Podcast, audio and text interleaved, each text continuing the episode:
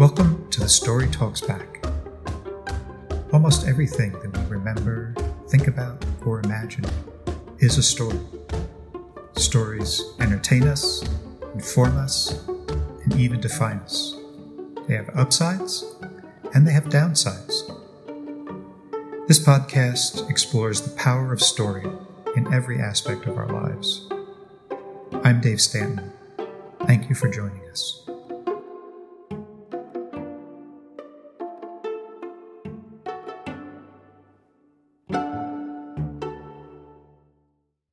In 1917, Ruth Lisa Schechter was an American poet, editor, teacher, and activist. Raised in the Bronx, she studied with Louise Bogan and published 10 volumes of candid, meticulously crafted verse. In the 1960s, she became active in the women's rights and anti Vietnam War movements, taking part in benefit readings and protests. After moving north to Croton on Hudson, New York, she founded the Croton Review and the Croton Council on the Arts, winning numerous grants and establishing the review as a presence on the literary scene. Schechter was also a pioneer in poetry therapy, the use of verse writing to explore and heal emotional trauma. With her husband Jerry, she raised two boys, Daniel, now deceased, and William, and was grandmother to Ethan, Jamie, and Sarah. Schechter died in 1989 at age 72. Okay, well, it's great to welcome everybody to this remembrance and celebration of Ruth Lisa Schechter. Uh, and I'm here with a really wonderful group of people who uh, knew her very well. Um, and I want to introduce them from the lower right. Bill Schechter, younger son of Ruth and Jerry Schechter, taught history in the Massachusetts public school system for 35 years. He's the author of Bringing History Home, a classroom teacher's quest to make the past matter. Maria Mazziotti Gillan, a longtime friend and colleague of Ruth's, has published more than 20 books on or about poetry. Her collection, All That Lies Between Us, won an American Book Award in 2008. She's also the founder and executive director of the Poetry Center at Passaic County Community College in Paterson, New Jersey, and she edits the Paterson Literary Review. She's also a gifted visual artist whose watercolor paintings and collages have been widely praised. And Maureen Seaton, a friend and student of Ruth's, has written or co authored over 20 poetry collections. She won a Lambda Literary Award for her memoir, Sex Talks to Girls, and is a professor of English and creative writing at the University of Miami in Coral Gables. So, thank you all for joining us. This is really a wonderful group of people and friends, and uh, this is a great thing for me and for Ruth, I think. Thank you. Thank you for organizing. Thank you. Yeah. So to make sure that Ruth has a has a clear say in this uh, session, um, I thought I would share a video of her, which is of her reading at the 1987 uh, New York Book Fair. And I actually was in the room at this reading. I'm not sure if either of you were, or any of you were. I don't think so. Um, but this is by Ten Penny Players. Uh, Richard Spiegel has given us permission to include this in the in the uh, tribute. So I'm going to play this now.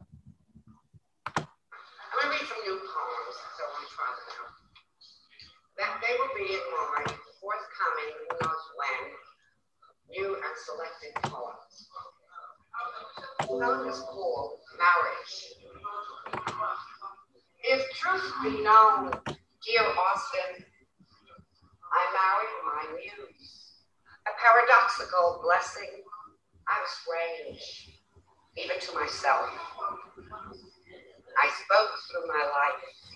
A loaded gun that stood like a riddling stanza, bullet after bullet, my letter to the world. Released without a shot in Amherst. I buried each spring in deeper images of rage a crucifix locked between gender and genre, a way of being the way I was, a perverse Cinderella in 19th century America. Rumors about my death or madness were invented in 1856, my mind never weakened as myths declare. I chose the underground to marry my muse. I withdrew to seek my freedom. My love and I were often lost in thorns and vines, twisted and obscure metaphor. At 26, I was still the infant child, flying with birds, and saw my future, some odd zero blurred in sky. I could not stop for death, nor could I stop then for his requirement, yet the funeral persisted in my brain. I left my child's body, not easily, not easily, to liberate the woman, no more to hide survived many deaths. My life, a loaded gun, shot out its poems in mysteries of solitude I serve within my own dominions. Oh, wow. Yeah, such energy. Uh, so, Bill, I thought maybe uh, as a good starting point, you could um, just give us the background on your mom. I know you wrote a really beautiful little essay on essay sort of story about her childhood. Okay, and stop. If I go on too long, just stop because I know our time is limited. Um, just watching that piece, one reaction immediately was, and I'll go into her background. Um, she didn't actually, uh, her diction as a mother was quite different. Um, you know, my mother had a theatrical side to her uh, before she became a poet. I'll talk about that a little bit, but um, well, she really declaimed. Um, it was kind of amazing to see her reinvent herself on uh, the stage of whatever club she was reading a poem in. And uh, the other immediate reaction I had was, oh God, I wish he hadn't smoked. um, you know, my family had a terrible uh, relationship with smoking and it took a terrible toll. Anyway, uh, the consciousness that she grew up with, uh, the 30s and 40s, is not the consciousness about health that you know we have today. So anyway, my mother was uh, the daughter of an immigrant woman who was barely literate in any language. I mean, she could speak uh, two languages, three languages, um, my grandmother, uh, but she was not a learned, uh, educated person. Uh, her father, I believe, was also uh, an immigrant but he played almost no role in her life. Um, he was uh, not a very responsible person, came home one day to find my grandmother had packed his bags and he was, he basically w- w- left the home and left my mother's life uh, only to surface maybe 30 years later, very, very briefly. Um, so my mother was a only child who was also the child of a single mother. Uh, she came of age uh, during the Great Depression. She was born in 1917. So uh, when she was in high school, that would be right in the middle of the Great Depression. And as a result, she worked her entire life. She worked, uh, she did graduate from uh, James Monroe High School, a commercial course which probably uh, was a good investment in terms of getting jobs as a, a typist um, in law offices and later in uh, worked her whole life in hospitals as a secretary, you know, writing poems, hiding them under her desk blotter. Um, so she never had the opportunity to go to college. Um, neither uh, did my father my his younger brother was uh, the only person in our family who went to college, CCNY, before my brother and I went to college. So um, my mother and father were largely self-educated. Uh, that is to say, they came from, while my grandmother was not literate, the community they were a part of was very literate Jewish working class community. Um, my mother had a friend uh, in the law office in which she worked in the Bronx, and that's um, my, my grandmother originally emigrated to Boston because that's where her brother lived, and that's where she got married. But uh, they later moved to New York City to the Bronx. My mother grew up behind the Loew's Paradise Theater uh, near Fordham Road in the Bronx, if you're familiar with that area. And um, she uh, had this friend in the law office uh, who somehow connected my mother and father. My father was a real radical and was a member of the uh, Young Socialist League and the Workmen's Circle. And he brought my mother into that world. Although my mother definitely had political concerns, she was not a, um, a 30s revolutionary, so to speak. Uh, and they, um, they got married in 1939, um, despite the best efforts of my grandmother to uh, prevent my father from dating her, stuffing the bell bottom, the uh, bell button in downstairs in the apartment. Uh, they they had a torrid courtship and they got married. And then my brother was born 1942. Uh, at a certain point, my father went into the army uh, came out in the uh, late 40s. I was born 1946. Um, and during that period, I think my mother, uh, I, I, should backtrack one second. Um, she, she always had an interest in books and writing. And in fact, I'm going to hold up here a medal that she won at, uh, I think, PS 10. Uh, I, I, don't think she was a high school student yet. Um, on, she wrote an essay on patriotism, uh, beautiful handwriting. and I never really examined the medal before today.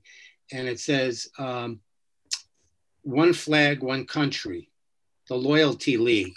This was a real right wing anti immigrant organization. I'm sure my mother didn't know, and my grandmother didn't know, and the teacher just encouraged all the kids to write an essay and so on. So, um, proud possession and um, so so she did have that background. She loved to escape into books and uh, you know old English poetry and mythologies, and uh, enjoyed writing. Clearly, um, there's a picture of her. I I didn't know how to introduce media into this, but um, the large picture of her at PS10, a graduation photo. All the girls are sitting in tears and they're all looking straight ahead like wooden figures. And my mother is holding the hand in maybe the third row of what had to be the most bookish looking girl in the uh, graduating class.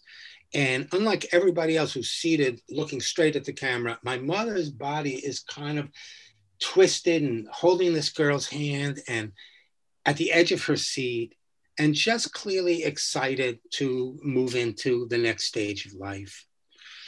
Um, in terms of my mother's poetry, I know she wrote uh, some poems, uh, pretty um, literal poems, kind of social realistic poems for our cooperative uh, housing project newsletter in the late 40s. Uh, at some point in the 40s, there was a terrible mine disaster. And my mother wrote a poem about that. And, you know, she'd write a few other, she wrote a few other poems. And mainly she'd write little ditties on your birthday card or the cards of friends when they had a birthday. Uh, nothing too serious. Um, by, and you know, I'll, I'll, pretty much stop after this, and if people have questions, I'll be happy to answer them. But I would say, and by the way, she was a wonderful mother, uh, very attentive. Little did I know she hated cooking. Um, I loved her little meatballs and spaghetti. Um, and, you know, she would come home uh, after a day's work and um, make dinner for us and take care of us and hold our hands when we were sick. And in those days, you know, I became very close to my father the last 30 years of his life. But um, at that time, the 40s and 50s, fathers were just kind of different than they they're expected to be today. You know, he was more distant. He was exhausted from work, from the garment shops, working uh, six days a week. Uh, my mother was pretty much in charge of the household. My father would occasionally fix things. You know, quickly for neighbors, more slowly for us. My mother would have to get after him. But I would say uh, late 50s, early 60s, my mother really went through a personal crisis. Uh, started seeing a therapist, was very depressed. Um, and, and I'm convinced now, looking back on this, uh, that a big part of the problem is that the women's movement wouldn't come until 1970 and she was in her own way grappling with the problem, which was a very personal problem at the time. It didn't seem like a collective problem, a problem of social dimensions. I'm the mother of two wonderful boys. My husband's a decent man. Why aren't I happy? Why am I depressed? Why am I really sad? Mm-hmm. Uh, and it just wasn't enough for her because she had this creative energy inside of her that demanded expression. Mm-hmm. And when she began demanding slowly through the 60s, um, kind of more space and more freedom, uh, going downtown to uh, either attend classes or poetry readings, you know, created a tension in my parents' relationship because my father took it personally, you know. Why aren't I enough? Mm. Um, if it was 1970, everybody would understand what the problem was. I mean, we're still grappling with this issue, but you know, I think women have uh, much more freedom and much more of an expectation that they have a right to uh, develop their creative potential. But back then, it was a tr- she was waging a tremendous struggle mm. um, uh, that you know, I could really feel the tension in the house as, as much as I tried to support her. Um, you know, I was dealing with my own adolescent high school world. Um, and she was just desperate, hungry for this kind of freedom. Uh, then with uh, the Vietnam War, she became involved in, uh, you know, artists against the war and uh, organizing poetry, readings against the war. Um, and there was some now some context for um, this creative expression. We lived in a progressive Jewish community, uh, housing, cooperative housing project. But I think uh, most of the women in the community, with some exceptions, were conventional Jewish housewives. Um, in fact, there was one woman who I guess for my mother really epitomized conventionality. Uh, her name was Ida Jacobson. And whenever my parents would have a fight, you know, my mother would say to my father, "You should have mentioned, you should have married Ida Jacobson." You know, uh, you know, and, and that was sometimes it evoked a laugh and sometimes it just evoked a fight. Hmm. um, because this was a world that my father could not enter. Uh, my father didn't like it when people closed doors. Um, and my mother really needed space. And we moved to another apartment in the amalgamated where she could actually have a, a little bit of a study but he kind of resented that. But i'll just end by saying this uh, because uh, you all knew her as poets I knew her as my mother, that my mother, with her incredible energy, um, always busy, always involved in something, really launched three people into their own creative orbits. Um, my brother um, oh, just to give put a little flesh on that theatricality. My mother was very active in our community, working in the nursery school, uh, and she participated in the production of Shalom Aleichem plays, uh, all women casts.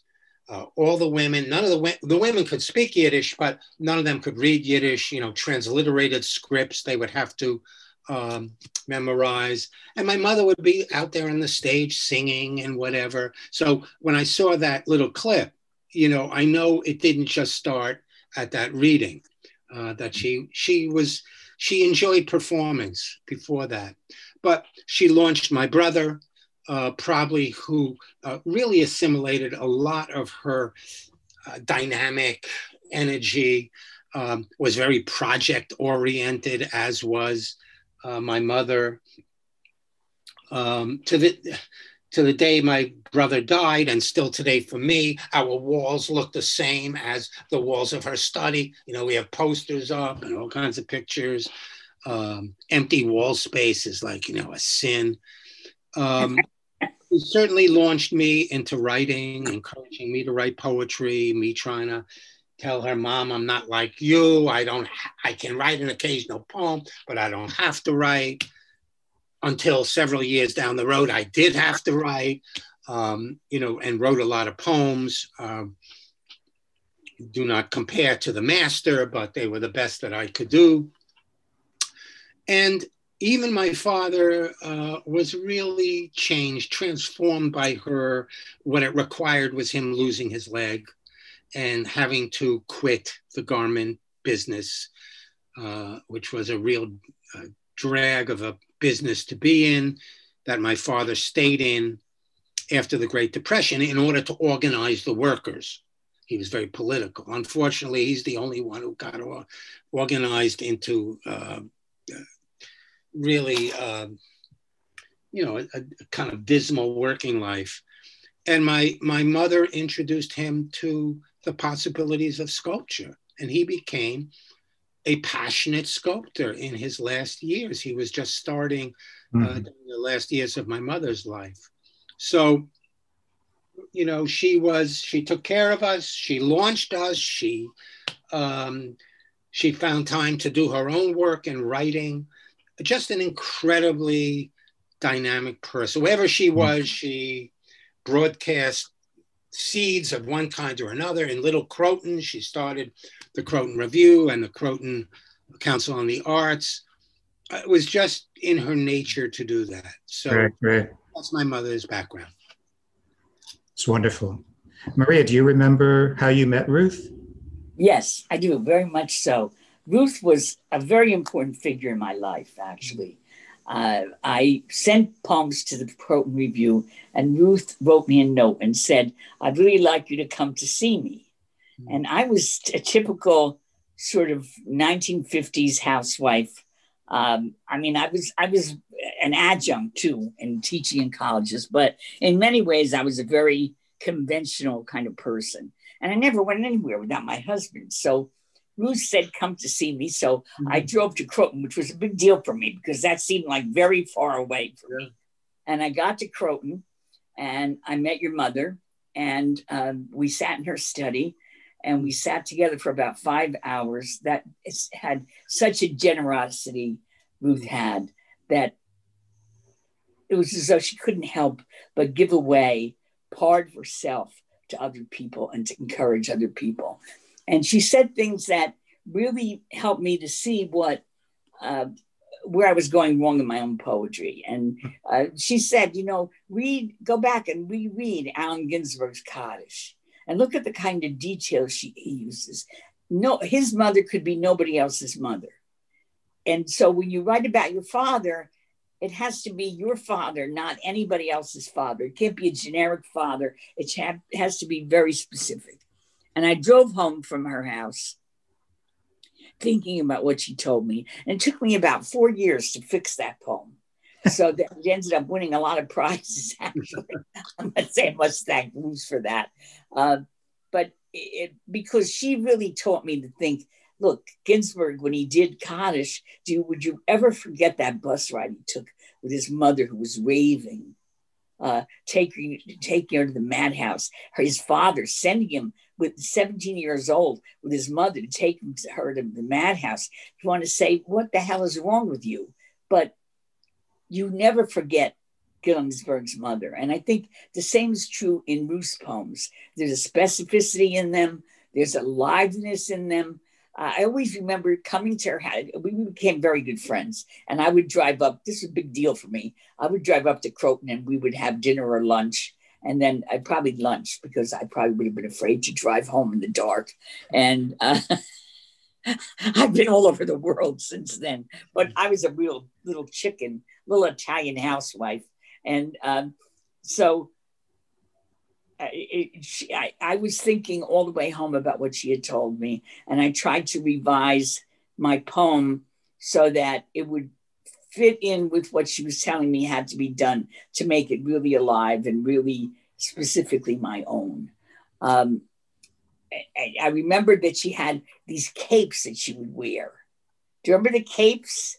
Yeah she would come in with these red capes and she was always very dramatic and very full of life and very full of laughter and uh, the big jewelry be, what the big jewelry the big jewelry yes i mean she just uh, she you could not ignore ruth and she started the mm-hmm. Croton Review. She brought people together for readings for the Croton Review. I think that's where I met Maureen the first time. Um, and she seemed to me to be full of vibrancy and really intelligent and sharp and um, knew what she wanted to do and did it, even though that was not the thing to do then. You have to mm-hmm. realize how much time has passed. I'm now 80, don't tell anybody. But, you know, when you realize that, I was growing up in the 40s and 50s, she was growing up in the 30s and 40s it was a whole different world for women. Women didn't go do things. Uh, you know, for me to go out, I my husband got sick with Parkinson's disease 25 years before he died, and he's been dead 11 years. When he got sick, I had to make a decision. Was was I going to just stay home or was I going to continue to do what I'd been doing, go out and do poetry readings, go all over the world doing poetry readings, or was I going to stay home? So I didn't stay home. I, in fact, got another job teaching at uh, SUNY Binghamton and became a full professor at SUNY Binghamton at the same time that I was running the Poetry Center. And then uh, I did a lot of readings and a lot of uh, visiting professorships at different schools before I got a full professorship at uh, SUNY Binghamton. Um, and it meant I had to leave Dennis, my husband, behind in, in many ways. Um, and I think he found that quite threatening.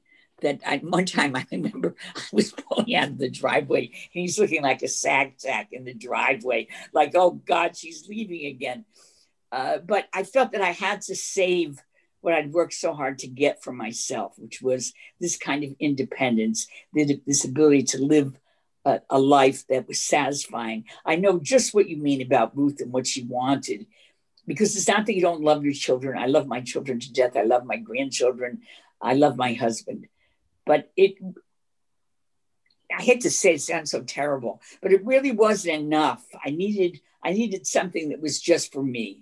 So Ruth taught me that that was okay that it was okay to want something just for yourself and that when she started that magazine, the Croton Review, she really worked very hard on it. And it gave me the idea to start my own magazine. So I started my own magazine. Uh, I, I, set up poetry readings. She set up poetry readings all the time. She tried to get people together to meet people so that they could form relationships and uh, and help one another with their work and also help one another to get better known as poets. I want to read just a little bit of one of Ruth's poems, if you don't mind.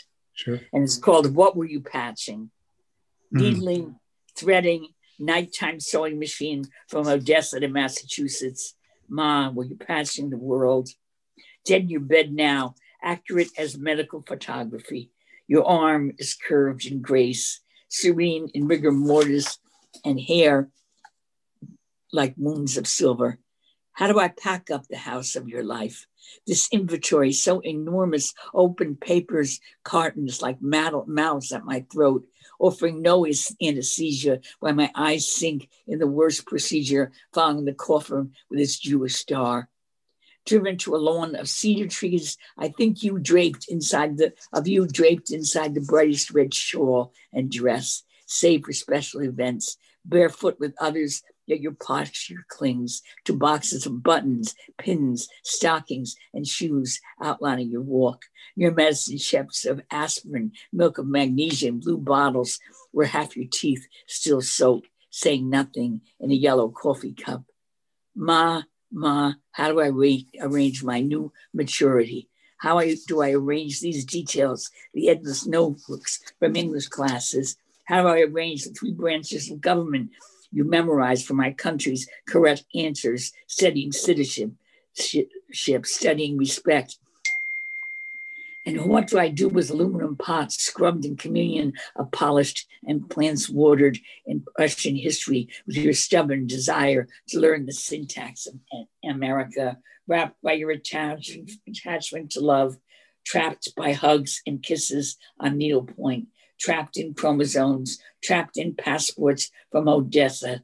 My head freezes in your refrigerator, packed with food. Ma, Ma, what were you passing? How do I answer forms in triplicate? Government departments want to know you. You become everybody's statistic now. Why I carry your death certificate in my purse these days. The windows you cleaned last week for Passover shine along Van Cortlandt Park, blinding me like knives. The plants you watered and watered dry. I keep wishing they'd die, wishing like a child you'd suddenly arrive, ringing my doorbell, demanding I be home on the spot, demanding in your red tam o' shanter, demanding in your bifocal glasses, demanding white, what life is really about in the coolest week of April, dying in secrets of Tolstoy, secrets of stanzas I search, shaped in visions of your face on pillows of work that hurt like a cottage. I stumble on, scratching, scratching, goose feathers across my eyelids, open now, even in sleep. Ma, what were you patching? Is that an amazing poem? And I always read it to my students. I always start crying. I read it, and tears would be running down my face because I think she did in that poem just what she was trying to tell me to do this could be nobody else's mother but hers. Right. And in a way, it's almost as though she's describing herself because that's mm. what I think of her as this presence, this she wasn't a tall woman, I don't think, but I'm a very short woman, so perhaps I I don't remember correctly. But she was a big woman in other ways. She was big in spirit, big in desire, big in wanting to grab onto life and not let go. And I feel that her mother must have been the same way. Mm-hmm. Uh, they, they might not have had opportunities that were given to other people, but she formed opportunities for herself. And watching her mother struggle, I think she decided she was going to do something more than that. She certainly did. She right. influenced a lot of people. She changed a lot of people's lives. She right. certainly changed my life. And I miss her to this day. Beautiful. Maureen, how are you doing? I'm pretty emotional right now. So I could tell. I, I really am. I'm not sure. Can I can I just say something while you I, I pull yourself together? that that that poem was about uh, the grandmother I was closest to. Uh, she lived across the street from us, and it was for her that my parents were moving out of the city to get a house that had an in-law apartment downstairs. I remember it. Yes, and she she died just before they. I think they had already gotten the house, but uh, obviously, you know, life, life intervened, and she wouldn't be able to make that journey hmm. with my with my mother. Um, yeah, I know that that poem well one thing I want to say, uh, just because you you kind of spoke about your academic career, one of the things that my mother really struggled with was the fact that she wasn't able to get a college education. She didn't need one. She was brilliant. yeah, I felt the same way, but um, she felt a sense of inferiority about that, and that sense of inferiority was uh, amplified by some people in the academy. That what you call it? The academy uh, you know university poets who would kind of look down on people. I, I don't have a specific incident to relate but who would generally look down on people who you know didn't find their home in the university. And she, and she took a lot of courses with a lot of great poets but that really dogged her and really made me aware as she you know she was indomitable. It it made her feel awful. It made her feel inferior but she kept pushing onward at the same time. she kept growing. She didn't allow it uh, to defeat her at all. But it, it was at that time that i became aware that my romantic view of the world of poetry was a little naive you know that the world of poets is not necessarily the kindest world. No. you know, everybody's very ego invested. Everybody's trying to get published. Um, she forged on. Let's just say. Yeah, yeah. She Maureen. made a space for herself, and it's not easy. Yeah. And and the thing with academic poets is that they tend to think only something is incomprehensible exactly. is um, is poetry. Yeah. And I spent my whole life fighting against that. Yeah. Within academia. Yeah. And so, I, I, you know, I, I think that it's important to, for those of us who are in academia yeah. to call out these people yeah. and their snobbishness and their elitist tendencies and their desire to make lit- literature something that's always only for five people. Ruth and I agreed literature is for everybody. Well, I think I think it's gotten a little bit better. Maybe it's still it's still um, maybe still, still very cutthroat. Yeah. At any rate, um, Maureen, I wanted to ask you how did you how did you meet Ruth? Um, I have to get up and go close that. Okay sure. behind me because there's a rainbow that's oh. shining right in my eye. Oh, sure. Go ahead. Take me a second. I promise. A sec. You know, there was a little snippet my mother had on uh, her bulletin board from, from a woman uh, I never met. But it said something like, it was like the beginning of a tribute to my mother. And it said, Ruth Lisa Schechter, dot, dot, dot. I actually never met her. She happened to me. I think that's great. You know? Maureen, is that what happened to you? No. Um, boy, it's sure happening me to me today. This is like amazing. Um, thank you so much, Bill and Maria, and of course Dave for organizing us into this little group. Um, I am. I'm still emotional. It's going to be a little bit hard for me to talk, I think, but um, I mean, I knew I loved her, but this is like whoa, just hearing all of this and bringing it all up for me, and you know, I'm feeling more grateful than I can express, really, to her and her memory. Um, Maria, she loved the hell out of you. All I, I heard about her. I heard about you from like day one with her. I was always talking about you. So when I finally met you, it was like, what a thrill, you know, and still a thrill actually. And um, and her boys, I did hear about her boys too. So lucky all of you, and um, lucky me. I um, I my we're talking about feminism and all this other stuff. Um, I got married at age 20, had two kids all through the 70s. Um, missed everything. I missed Woodstock. I was sad about the war. I just, I was just in my, you know, wifeness, and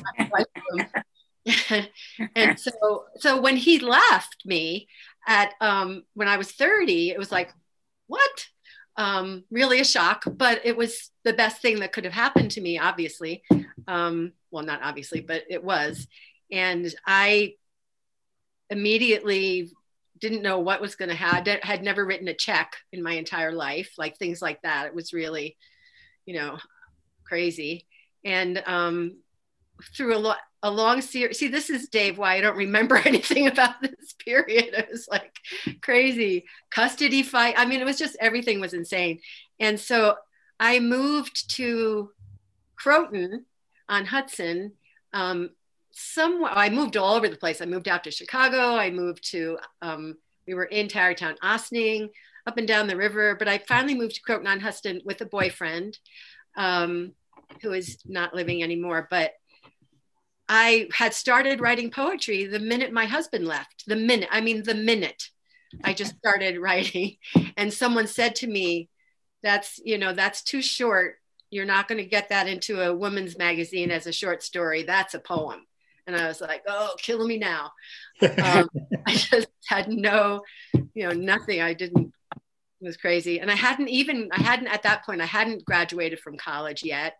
I quit college to get married. Anyway, long, long, long story. So I'm in Croton on Hudson. I'm writing. I'm writing like crazy. I mean, really, it just was like pouring out of me. I used to go to Senasqua Park, uh, my favorite place in the world, and write little snippets. Go across the bridge, write, go home, and you know, do what I needed to do as a as a girlfriend at that point and a mother. And um, and someone said, "Have you ever heard of the Croton Review?" I don't know who said that, but um, but it was all over town too. It was like kind of a, she was famous and, you know, among, I guess I went to the library a lot. I'm not sure how I first heard about Ruth, but I do know that uh, at some point I called her and I said, um, do you ever take on students? You know, I just, I started writing a couple of years ago and um, I have, I've had no guidance. I'm not going not going to go to school for it. And she was like come see me. So she took me into her study you know right. um, and um and it was perfect. It was like it really was um you know i've experienced relationships with my own students since then many times and we just clicked. We really clicked and i loved her.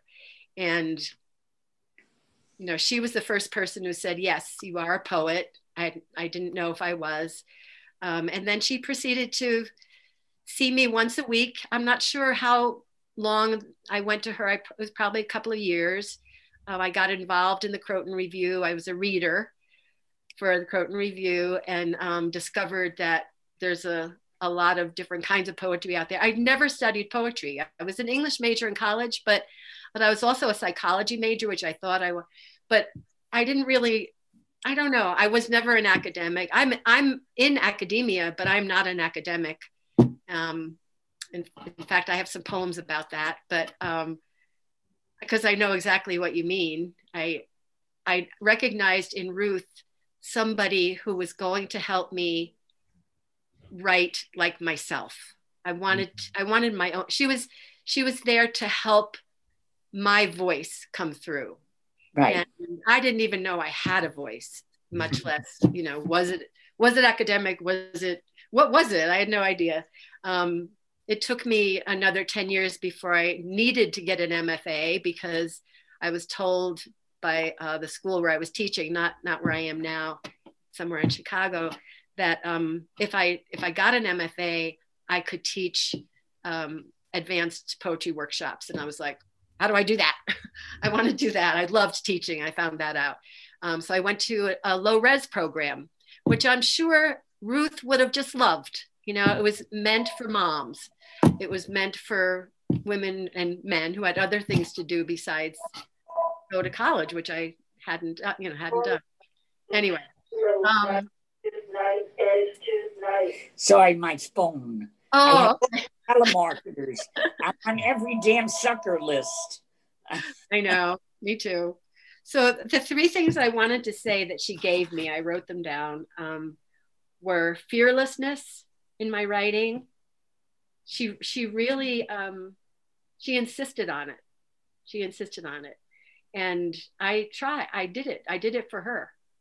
And she also insisted on originality, which uh, Maria talked a little bit about. Like, it's your mother, it's my mother, you know, it's mine. And um, I had a few images thrown in there, and she was like, no, no, no.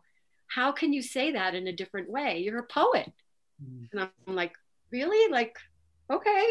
And then I would go home and I would just work on these metaphors or images, whatever they were. And I don't know why I didn't know that, but she just helped me with that and I did it for her.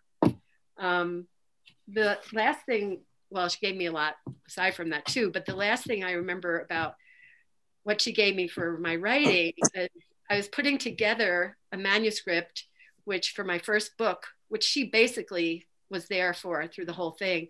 And um, I brought the manuscript to her, and she said, "Why are these um, like really brave poems toward the back? Why, are they, why aren't they at the beginning?" And I said, "Because I don't want people to be turned off by my harshness or my my courage, or whatever." said, "No, they go at the beginning. You put the hard ones at the beginning." And honestly, you know, after all the books that I've written at this point, I never forget that. And I tell my students that I've passed on everything I've learned from her mm. um, to my own students. Mm-hmm. And of course, I dedicated my first book to her as well. But, um, you know, this has just been a great opportunity for me. I, I loved her, and she was and she was one of the kindest people I've ever met in my life as well. Mm-hmm. I just want to say that because I know mm-hmm. she comes across as this like, you know, I'm tough and and she had that, which I needed but there was a kindness and a love of she loved poetry she loved people she wanted to help people and she did mm-hmm.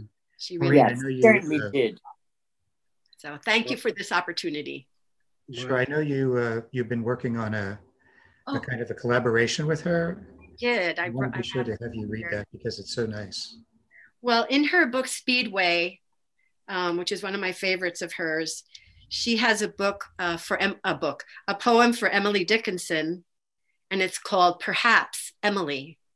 Um, it's one of my favorites. I mean, I love all of these, but it's in memory of Emily Dickinson, and it's and it start every line starts because, because, because, and I decided that um, I asked her, her spirit, if it would be okay if I collaborated with her on this. So I did last week, and um, the way the poem works out is the first part of the whole thought or sentence is Ruth's because blah, blah, blah, blah. And then I finish it. And then I do another because, and I do this for 14 lines. So it's like a pseudo sonnet, mm. um, which I like better than real sonnets sometimes, real sonnets. And that's a Ruth thing too. And um, so it's so it's both of us. And I call it a collaboration um, because without her lines, it never would have existed for me. So I hope she likes it. Mm. Here it is. It's called Perhaps Ruth, a collaboration with Ruth Lisa Schechter and her poem, Perhaps Emily. Because a continent can be a single tree, a single page can be a continent. Because the landscape listens, I stand beside the river and hear the sound of listening.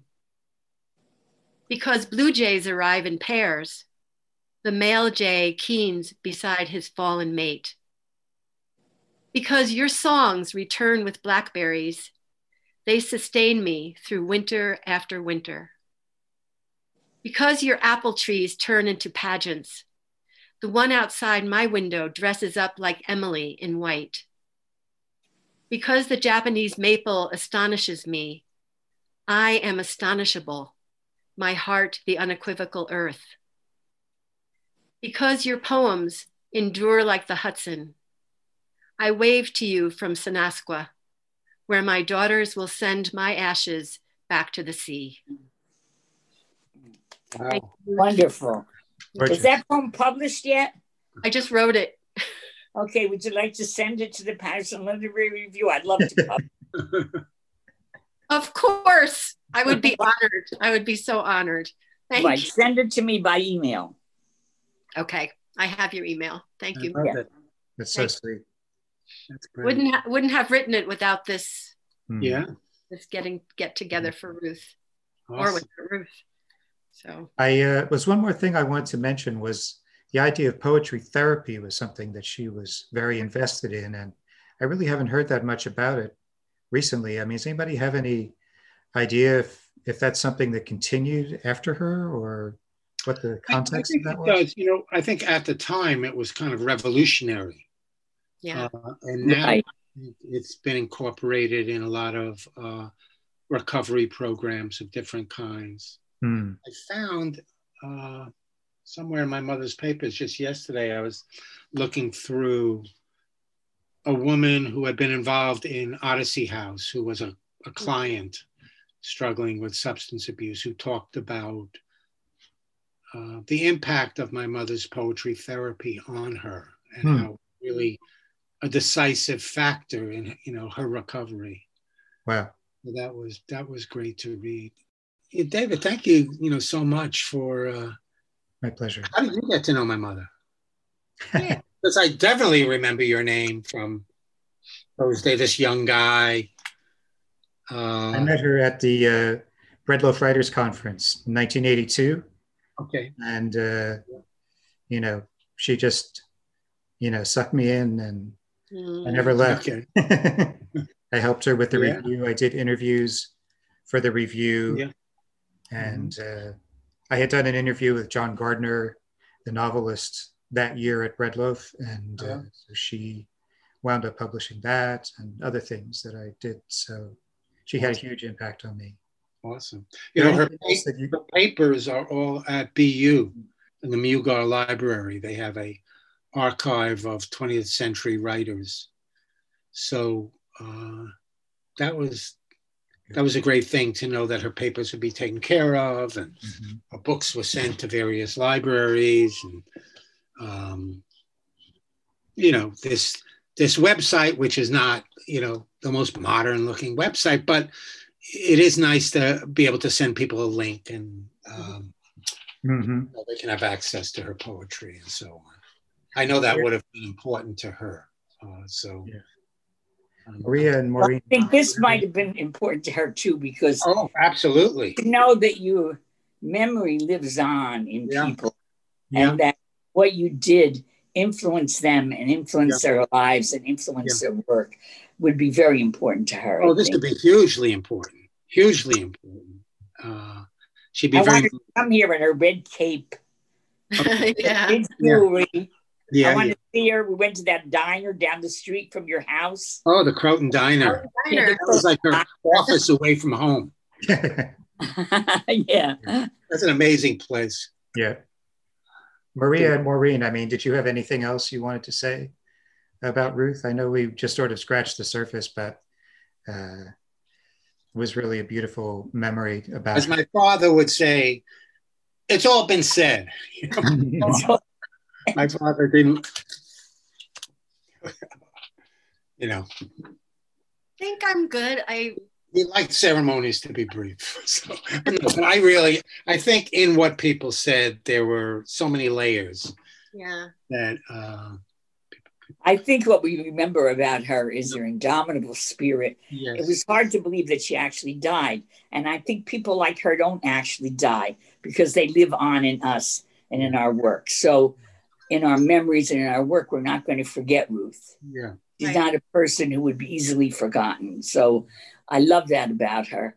And seeing that little film clip made me re- remember more about her and that kind of energy that came off her. So, I, I feel very fortunate to have known her and to have called her a friend.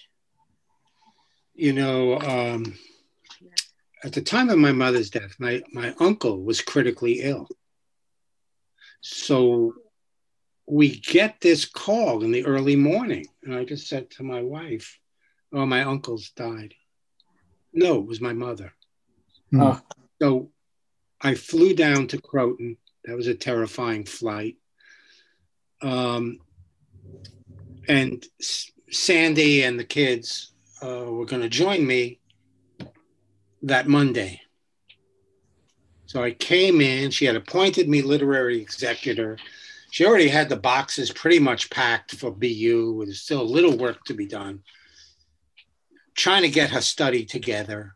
Um, and as I'm cleaning up her study, I said, you know, this is just not like my mother to have left without leaving me some kind of note. This is crazy. I don't know why I would have that expectation.